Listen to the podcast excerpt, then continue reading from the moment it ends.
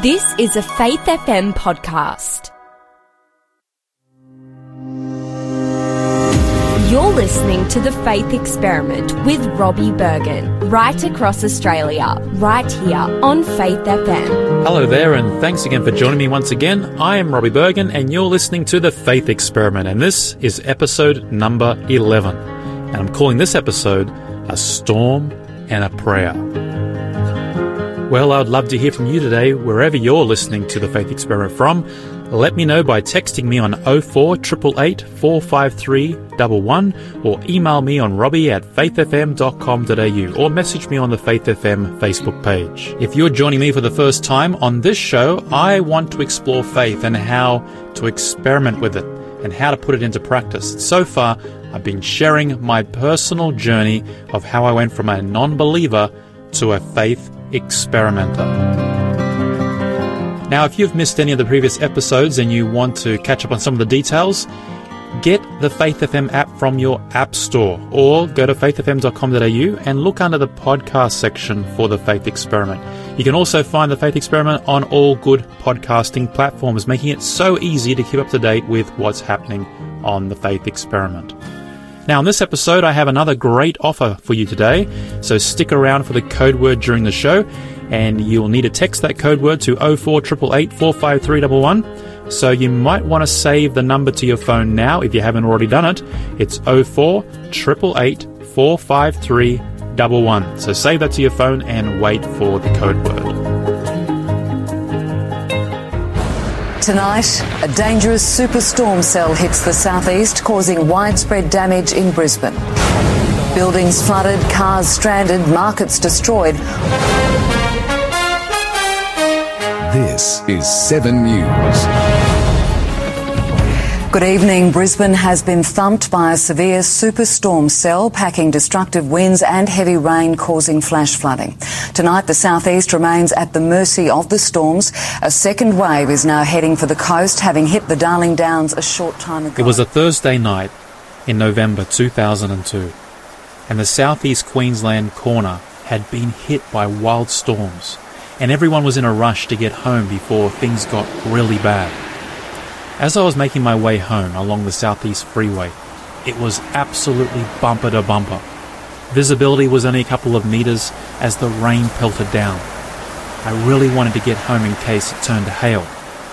Sitting there, stuck in the traffic, I decided to put a CD on, and I pulled out a disc randomly from the audio Bible set, and I stuck it in the CD player and hit play. And with that, Alexander Scourby was there, in my car, reading the Gospel of John to me. In the beginning was the Word, and the Word was with God, and the Word was God. He was in the beginning with God. All things were made through him, and without him nothing was made that was made. In him was life, and the life was the light of men. And the light shines in the darkness. Although I'd been the studying the book of Daniel and the book of Revelation, and although I had read much on the various worldviews and religions, I still hadn't read the entire Bible from cover to cover yet. And so anytime I could, I put a CD on to listen to the Bible. Even if it was in the background as I worked, or I was driving, or I was working out, I was always discovering something new, some new idea or a concept, a, a new word, a new teaching, a new story. And as I started listening to the disc on the Gospel of John, many of the stories were new to me. After what seemed like forever, I pulled into my garage and the rain was still peltering down. As I made my way into my empty house, I began my regular evening ritual. Put the keys on the key rack, put my lunch container in the sink, turned on my Pentium 166, and while it was booting, I would go grab the wok and grab some veggies from the fridge, some bok choy and carrots and broccoli and cabbage, some onions from the cupboard, a packet of rice noodles, and I began cooking my specialty, Robbie's Asian stir fry with noodles. It was a world famous dish, you know. And while things are cooking along nicely, I log into my Windows XP and fire up the old 56k modem and get on the internet and check my email. Junk, junk, more junk, nothing really important. Lightning flashes and thunder crashes, and I'm reminded that I'm in the middle of an electrical storm, and so I get off the net and I shut the computer down. I sit down at the kitchen table with a large bowl full of Robbie's Asian stir fry with noodles, my favourite. It's a world famous dish, you know. So I'm about to start eating when I think to myself, hey, let me put on the rest of that audio Bible. So I grab the car keys and go back to the garage and grab a disc from the player, make my way back into the house and grab my Discman. And for those of you who don't know what a Discman is, it's kind of like an iPod that you put a great big disc into to play a CD. And so all of a sudden, Alexander Scourby once again was there at my dining table, reading the Gospel of John to me. Are you the prophet? And he answered, No. Then they said to him, Who are you, that we may give an answer to those who sent us? After a while, I finish eating, and as the storm seems to be getting worse, I make my way over to the couch, and I pull back the curtains and I sit down and just start watching this impressive scene. And by this time, it was probably about 7 pm, and the night sky was like a backdrop of pitch blackness which from time to time was painted with lightning traversing from one corner of the canvas to the other, followed by bone rattling thunderclaps that shook the house and caused the window panes to vibrate. And then out of nowhere it happened. Lightning, a clap of thunder, and the electricity goes out. Maybe a transformer had been hit or a tree had fallen and taken down a power line. Whatever it was, the power was out. And I was sitting there on the lounge in the dark with the power with Alexander Scourby reading the Gospel of John. The voice the of one crying in the wilderness, make straight the way of the As I sat there, I started reflecting on what had happened to my life over the past 12 months. All of this lightning and this thunder took me back to that scene in the field a little over a year ago on the side of the freeway. That field where I felt like I was paralyzed as I stood there looking up at the scene. I couldn't move a muscle. And those thoughts came flooding back that if there was an end to the world, this is probably how it would start off. And if the world does end and there is a God, then I would definitely be lost. And then there was that scene by scene playback of my life, starting with me as a child and passing through the years until that very moment. And then my my mind then jumped back to that nightclub in Brisbane, that dark, hot room with hundreds of strangers dancing, and then me standing there in the men's room looking into the mirror and seeing standing behind me that dark, shadowy figure with those piercing eyes and that sensation and impression, something like I'm a captive or a slave to this thing, and that feeling that you can run but you can't hide because I belong to this this thing or this figure or this force. And then I recounted those memories of the event that changed the world, that the event that had changed my world. We understand that a plane has crashed into the World Trade Center. We don't know anything more than that. We don't know if it was a commercial aircraft. We don't know if it was a private aircraft. Another one just hit the building. Wow. I literally, I was waiting at a table and I literally saw a, it seemed to be like a small plane. American 11, are you trying to call? Nobody moved.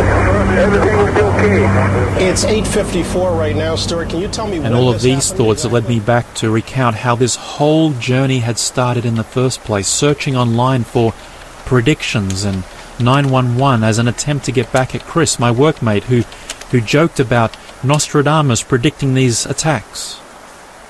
And those search results I found in that statement from a book written more than a hundred years ago, which claimed that there was a connection between the events of tall buildings catching fire and collapsing in New York City and the prophecies of an ancient Hebrew scroll called the Book of Daniel. On one occasion, when in New York City, I was in the night season, called upon to behold buildings rising story after story toward heaven.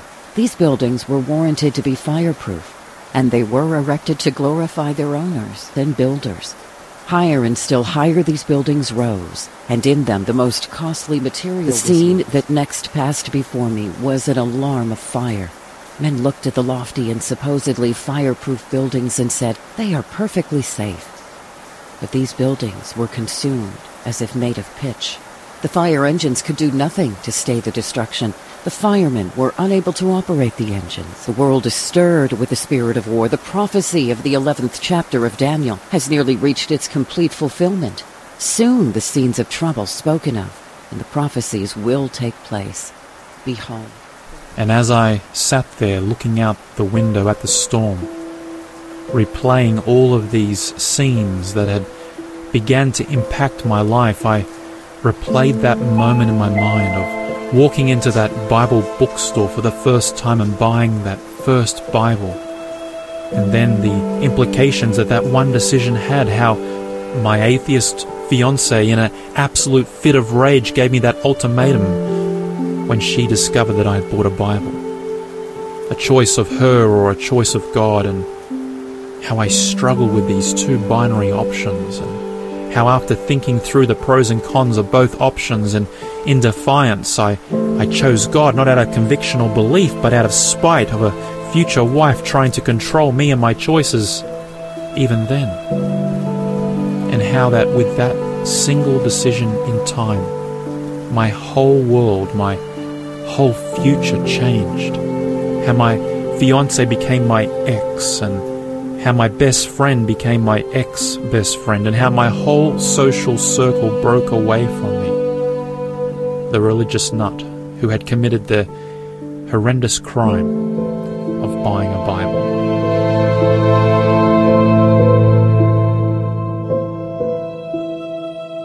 Well, it's time to take a short break now, but when we come back, I'll continue with my night of a storm and a prayer. And don't forget to stick around for today's code word. We'll be right back after this with the Faith Experiment. You're listening to The Faith Experiment with Robbie Berghan, right across Australia, right here on Faith FM. Connect with us via text message on 04 888 453 111. That's 04 888 453 111. Or send an email to robbie at faithfm.com.au.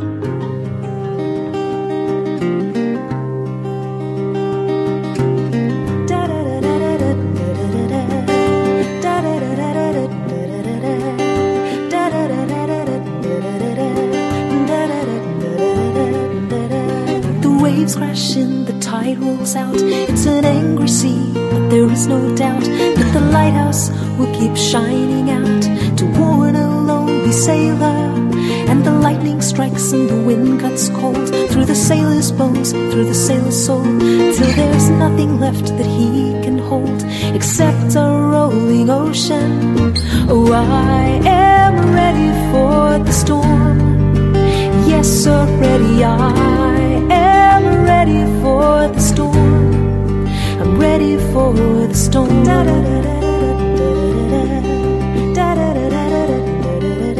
Oh, give me mercy for my dreams, cause every confrontation seems to tell me what it really means to be this lonely sailor. And when the sky begins to clear, the sun it melts away my tears, and I cry a silent, weary tear for those who mean to love me. Oh, I am ready for the storm. Yes, already I am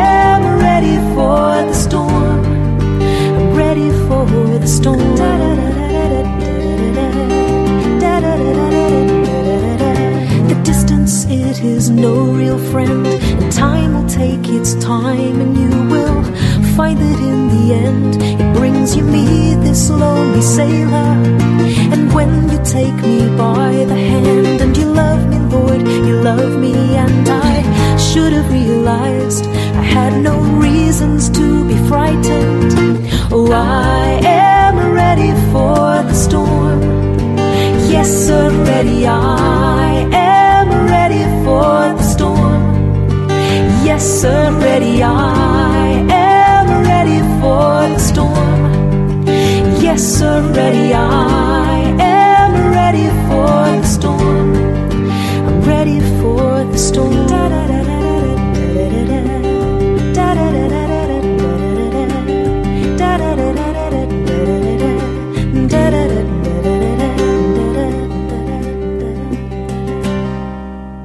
is The Faith Experiment with Robbie Berghan, right across Australia, right here on Faith FM. Listen live or listen later. Get the Faith FM app from your app store today.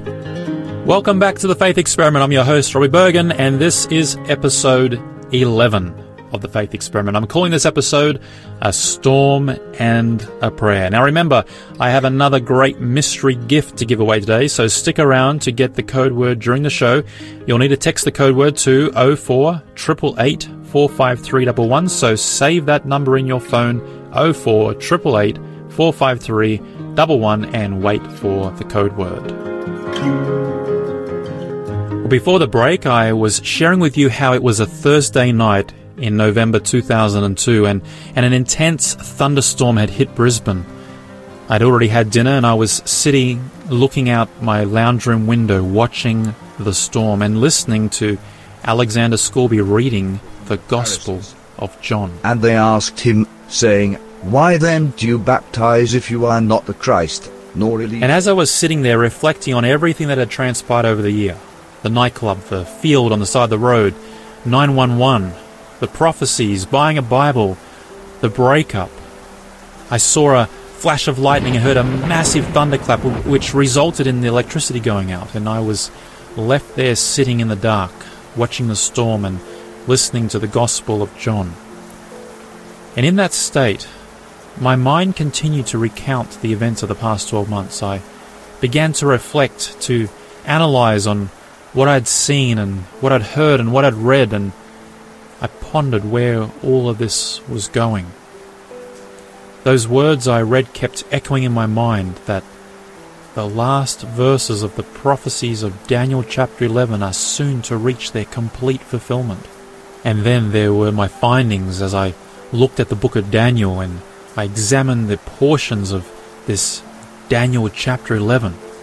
And I, I saw that there would be some kind of showdown between this king of the north and this king of the south, and there would be some sort of thing, some sort of standard which would be placed between God and his people by this king of the north, and he would be directly responsible for placing himself between God and the people, at least based on Daniel chapter 11.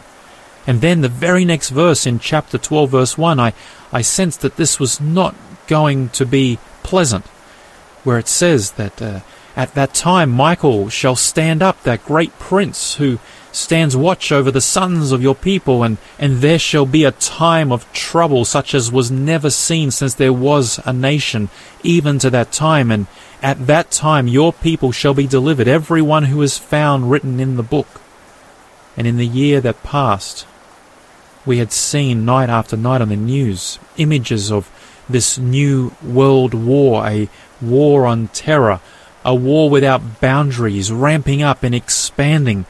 Was this the war? Was was this all starting now, or should I expect something else? And as my thoughts oscillated from deep reflection to shallow thought, all along in the background, Alexander Scourby was faithfully reading the Gospel. Now the. Passover of the Jews was at hand, and Jesus went up to Jerusalem. And he found in the temple those who sold oxen. My mind then began to trace through the passages of the book of Revelation, and I tried to make sense of those cryptic words and images in relation to my journey. And then there was that promise that was there for anyone who reads or hears and keeps the words that are written in the book. Was this book really some kind of supernatural insight into the coming future?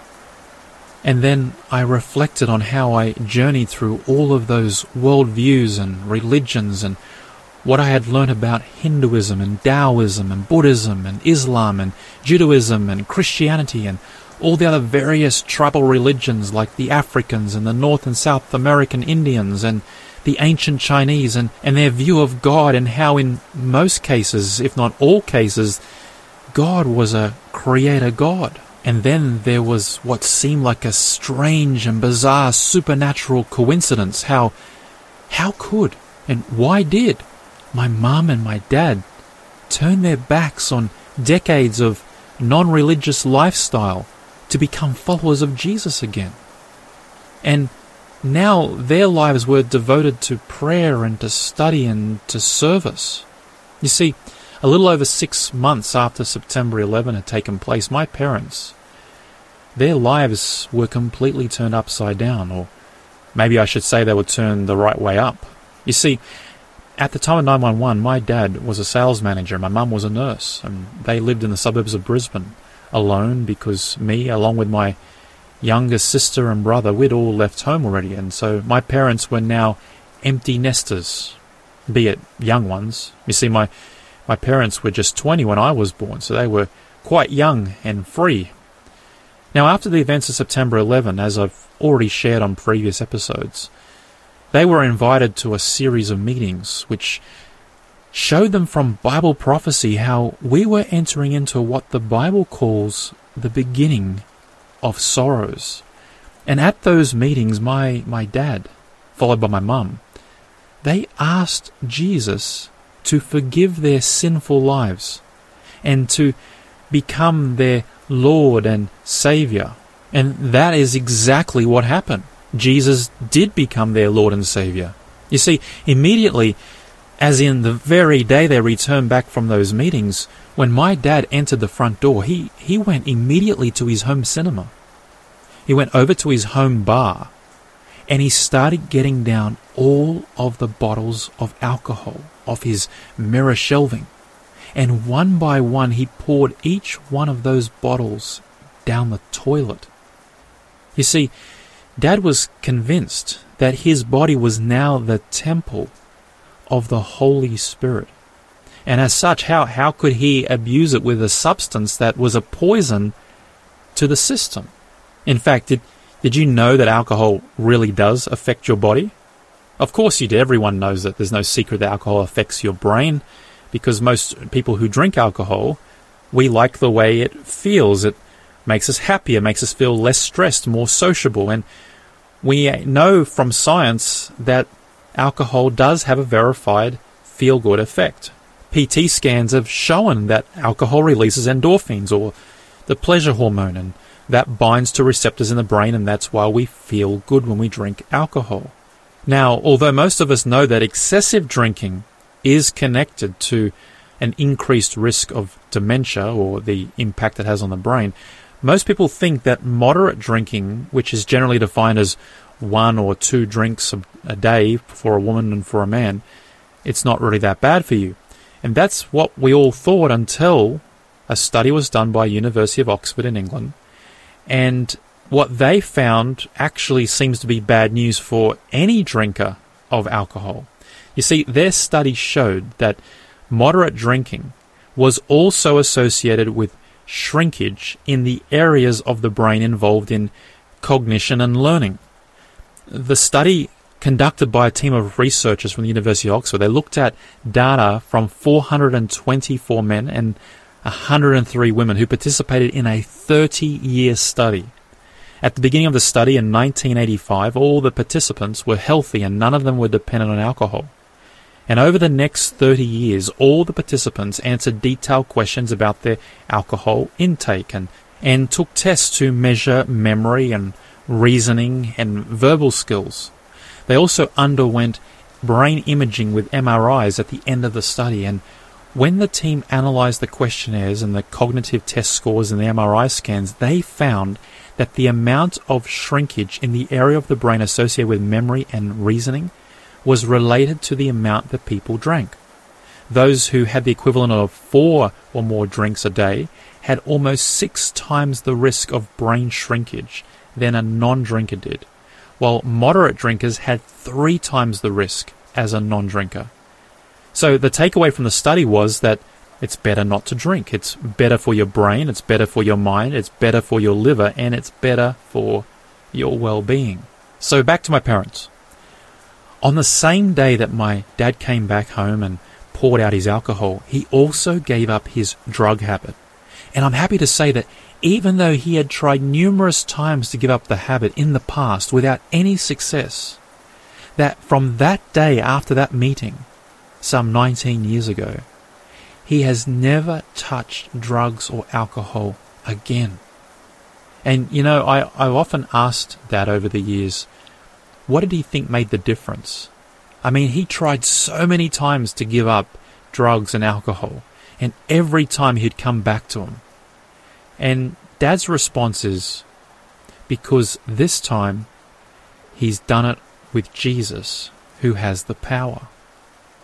And it wasn't just alcohol and drugs that changed in my dad and my mum's life. Dad stopped swearing. They both had become happier.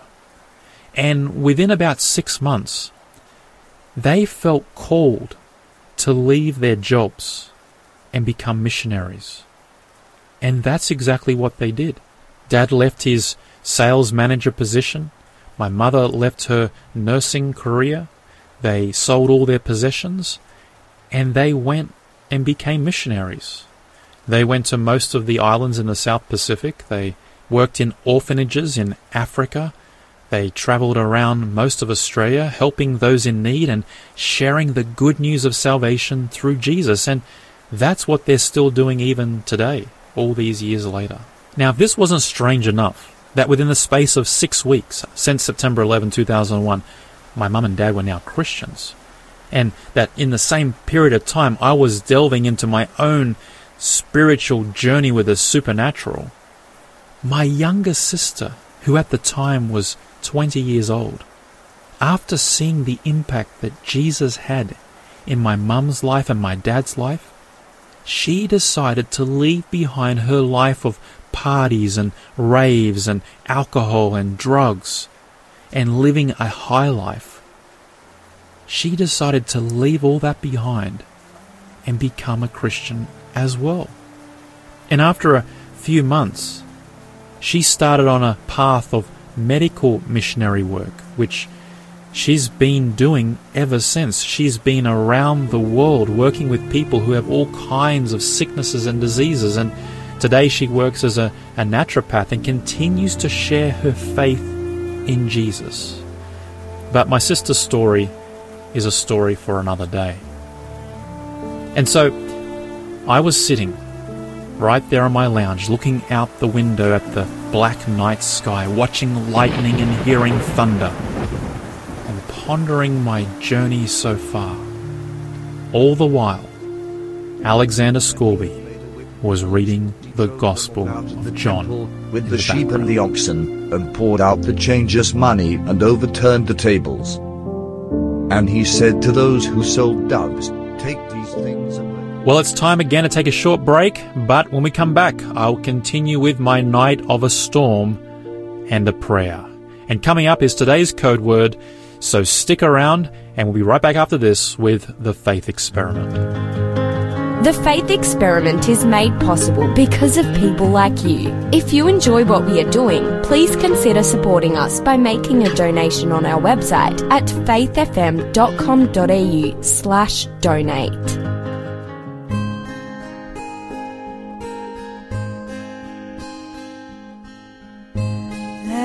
Go of every single dream. I lay each one down at your feet. Every moment of my wandering Never changes what you see. I've tried to win this war, I confess. My hands are weary, need your rest. Mighty warrior, king of the fight. No matter what I face, you're by my side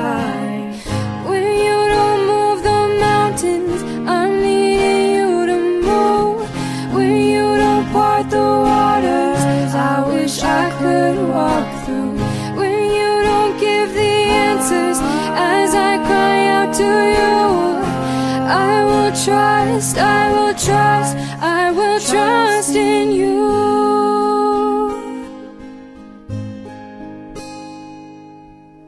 Truth is, you know what tomorrow brings. There's not a day ahead you have not seen. So, in all things, be my life and breath. I want what you want, Lord, and nothing less. When you don't move the mountains, I'm needing you to move. When you don't part the waters, I wish I could walk through. When you don't give the answers as I cry out to you, I will trust, I will trust, I will trust in you.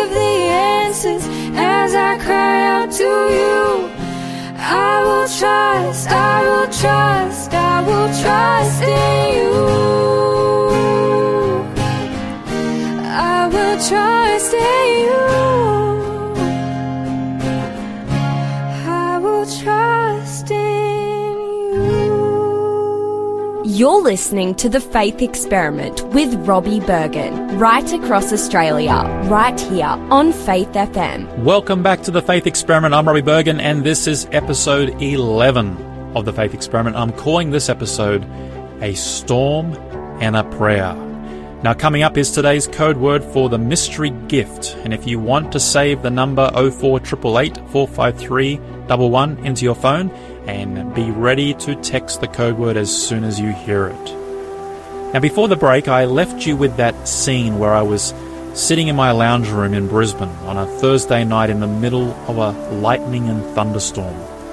The electricity had gone out, and there I was, just me, in the dark, with my thoughts reflecting on the change of trajectory my life had taken over the past 12 months, all the while with Alexander Scourby reading to me the Gospel of John on my battery powered Discman.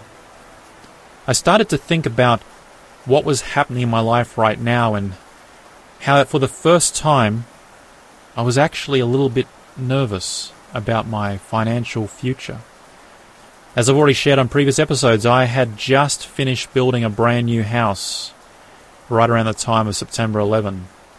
And with the immediate impact that that had on the world stock market and the collapse of Ansett Australia, my stock options and my projected retirement nest egg were hit so hard, so hard in fact that I was on track to retire at 35 and now it looked like I was going to be the same age as everybody else by the time of retirement. And although this was, to be quite honest, pretty devastating, at the time I was kind of numb to it all. It was kind of like I reached a point where I no longer cared anymore about trying to cross every T and to dot every I. And I guess that was in a way because as I'd been on this journey, and with all the discoveries I was making, it was like it was like I was on the verge of grasping something, something that would transcend all of this. It's hard to articulate it, but it was like a feeling or a sense that something was about to be realized or discovered that would redefine everything. Everything about what I wanted and everything about what I needed. It was almost like I sensed that I was about to be redefined as a person. And as I started to reflect on what I had gained from exploring the religions of the world, I couldn't shake that diagram of the circle. It was meant to be a simple data collecting tool, a circle which would contain all of the attributes and characteristics I could find that these world views described God as. And I couldn't shake that realization that everything that I had written inside that circle, that was meant to be God, things like hope and love and peace and happiness and joy and patience and truth and life. This is what I was looking for. This is what I was missing. Even though I had a brand new car, a brand new house, money, and I traveled the world, and you name it, I had it, or at least I thought I had it. I was still missing everything that was inside this circle. And it was still amazing that it hit me that I was missing the description of who and what God is. It was like I was looking for God and I didn't even realize it. I didn't even know it. But as I sat there, I still questioned was all this real? Could it be that God really existed? Or was I just creating a coping mechanism? Was I just somehow finding comfort in all of this and that's why I was continuing this quest. But then I remembered how, as I searched through all those world religions, there was only one that provided a way to test the claims that these texts were from God. It was those Hebrew manuscripts that claimed that you would know if they were in fact from God, the one God, the only God, and you would know that He did in fact write these texts if you understood the claim, and the claim was prophecy, being able to tell the future. Again, that was the clue, that was the key to to be certain that this wasn't just some fable, some some human experiment. This was in fact something supernatural. And as I reflected on all those various prophecies I had examined and tested, there was that prediction in Daniel chapter 2 where Daniel claims that the God of heaven gave him the same dream which he also had given King Nebuchadnezzar of Babylon, and how with absolute accuracy the name of kingdoms and the characteristics of these kingdoms were exactly fulfilled as predicted.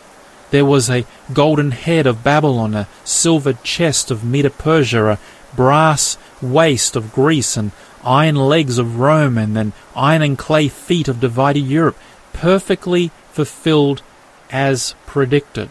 And then there was that amazing prophecy of Daniel chapter 8 that was told to Alexander the Great that predicted by name the fall of Medo Persia to the Greeks and the prediction of Alexander the Great coming to his end and in his place four rulers arising, which would lead to the development of that little horn of Rome that would grow so very great and would persecute and dominate the world. Sitting there, reflecting on all of these things, I was again overwhelmed with the massive weight of evidence that these texts had to support the claim that it was of a supernatural origin. And I remembered that concept repeated over and over again in the Hebrew and the Greek manuscripts that these prophecies, these predictions served as God's signature on these documents. And this was the proof you could trust, unlike the holy text of the Vedas or the Quran or Buddha. All of these other texts in these various religions, these Hebrew texts, were the only ones that offered a test that could be tested. You know, some people think that religion is just a matter of preference. Which one do you like the best? Choose that one because at the end of the day, nobody already knows if God is real, these texts are from Him. But the reality is that there is only one religion that actually gives you a way to test, and that's these Hebrew and Greek manuscripts. No one else does that. And so as I sat there pondering on this and reflecting on this, it was certain that these texts were of a supernatural origin. And as I thought about all of this, that I was actually seeking for what God is described as, and that these texts contain within them the very means to test them, and how that with every test I found again and again proof to the claim that these writings were indeed from God. I remembered how when I looked for what God wanted out of all of this, what He was actually desiring. And it wasn't something, it was someone. And what God wanted, He wanted me. Out of all of this, God seems to be desiring to awaken a knowledge of His reality in each one of us. He wants to restore a broken relationship. He wants to be our God and for us to understand that we are His children.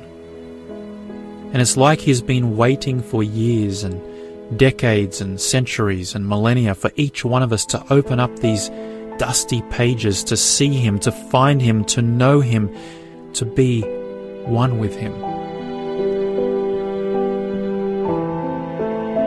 Well, it's time again to take a short break now, but when we come back, I'll continue with my night of a storm and a prayer. And coming up after the break is today's code word for a great mystery gift. So stick around. We'll be right back after this with the faith experiment. If you have enjoyed this episode of The Faith Experiment, please help us get the word out by sharing our podcast with your friends and family. And don't forget to like us on Facebook.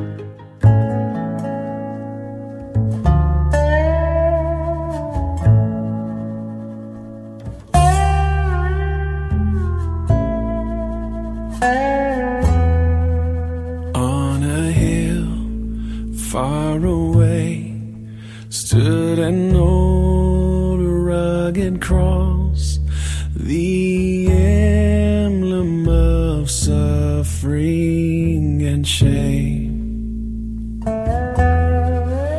And I love that old cross where the dearest and best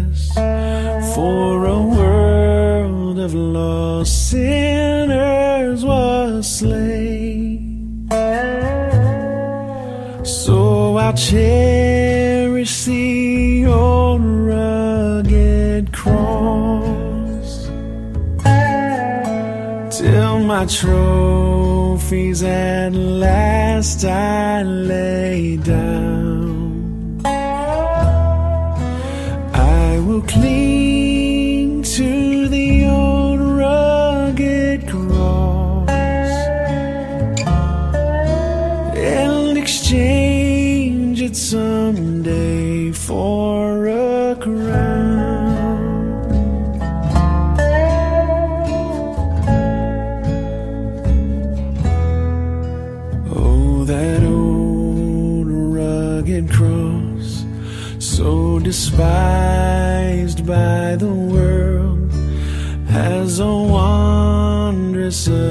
Attraction for me.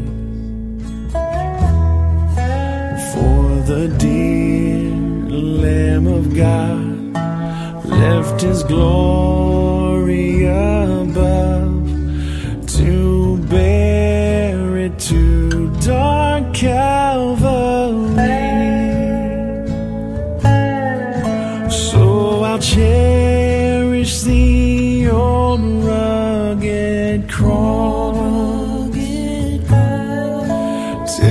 trophies at last I lay down.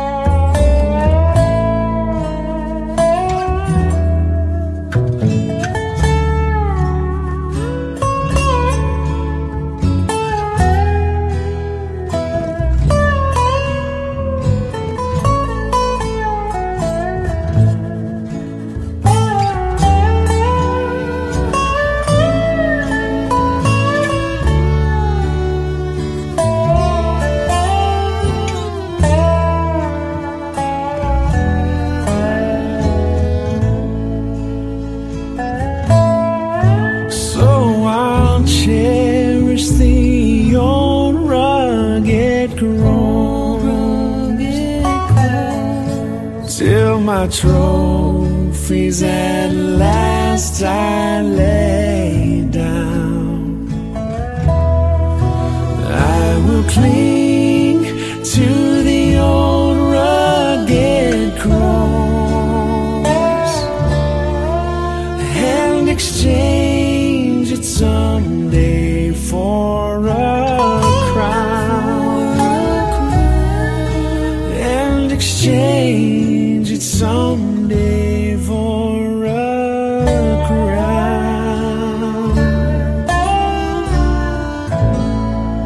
This is the Faith Experiment with Robbie Berghan, right here on Faith FM. Welcome back to the Faith Experiment. I'm Robbie Berghan, and this is episode 11 of the Faith Experiment. I'm calling this episode A Storm and a Prayer. And coming up shortly is the code word for today's mystery gift. I left you before the break with that scene of me sitting on my couch in my lounge room, staring out the window during that thunderstorm, with lightning crossing the dark canvas of the sky. The electricity had gone out, and I was there by myself with my thoughts, and with Alexander Scourby reading the Gospel of John in the background. saliva, and he anointed the eyes of the blind man with the clay.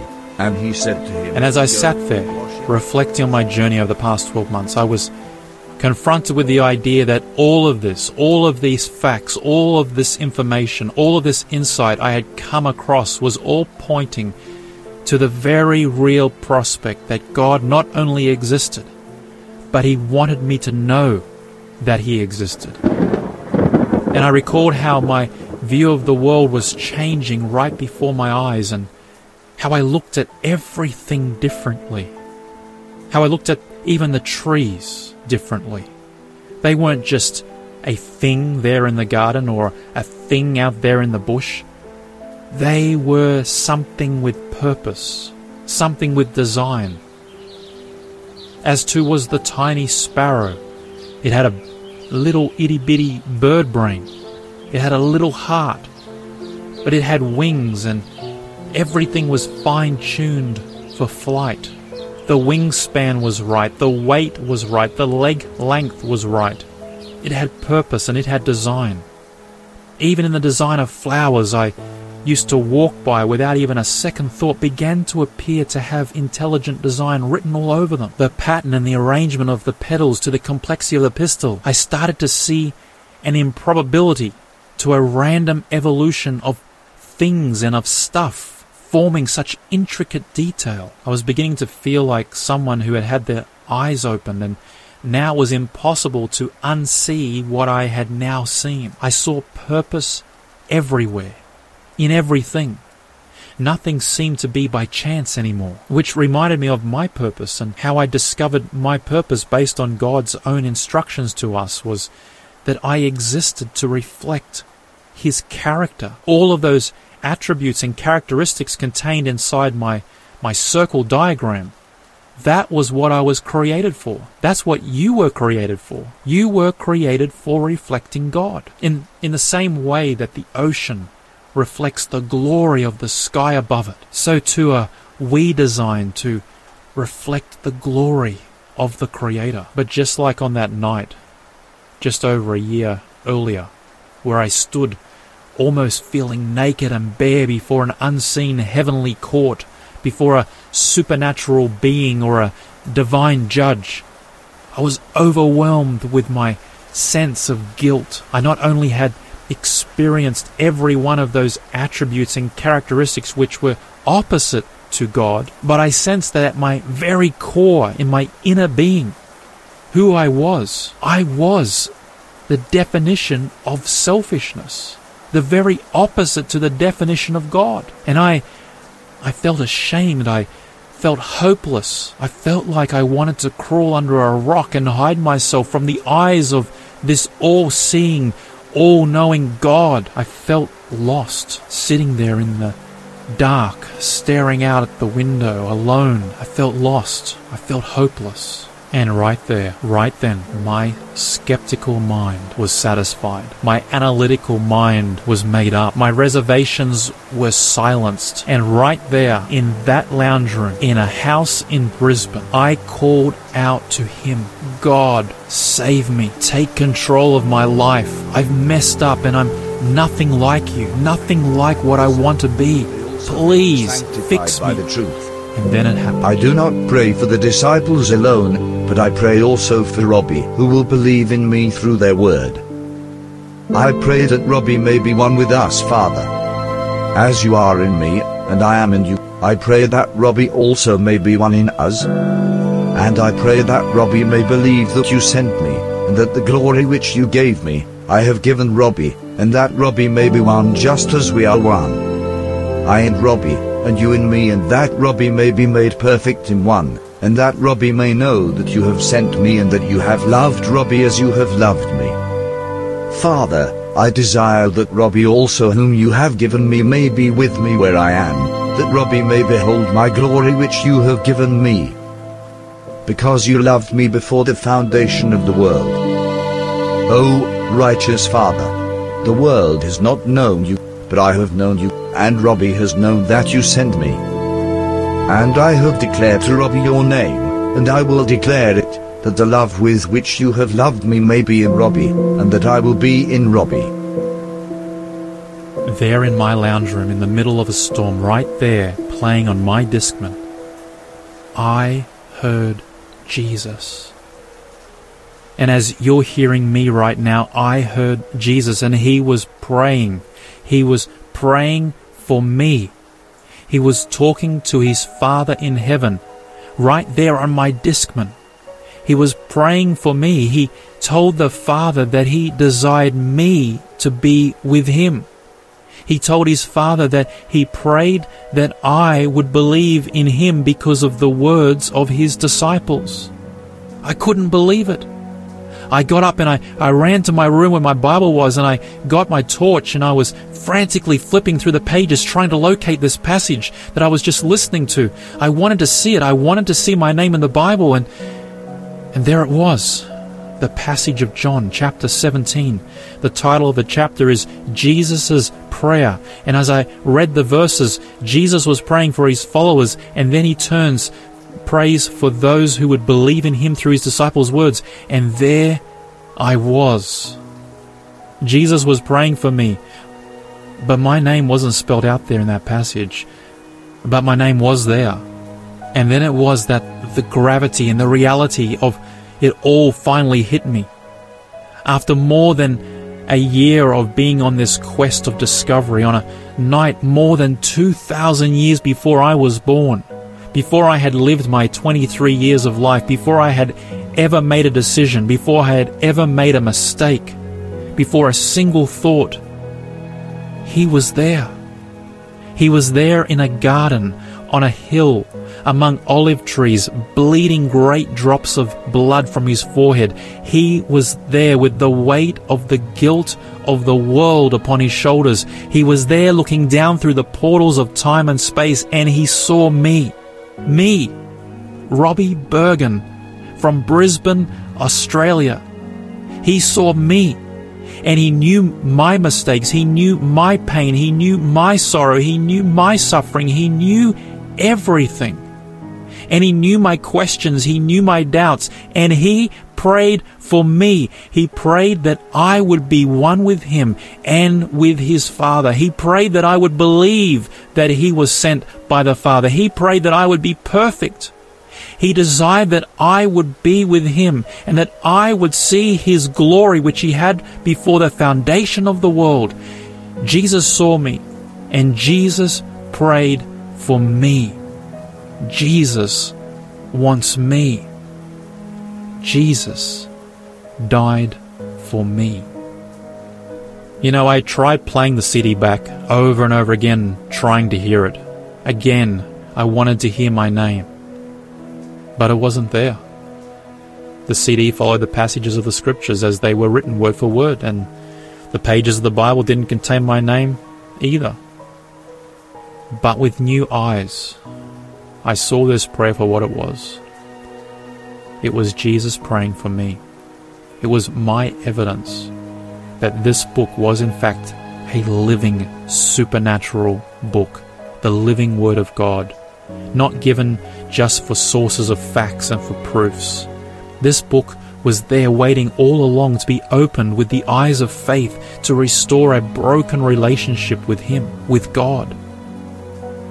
And that night, in the midst of a storm, I became a believer. I became a follower of Jesus. I became a Christian.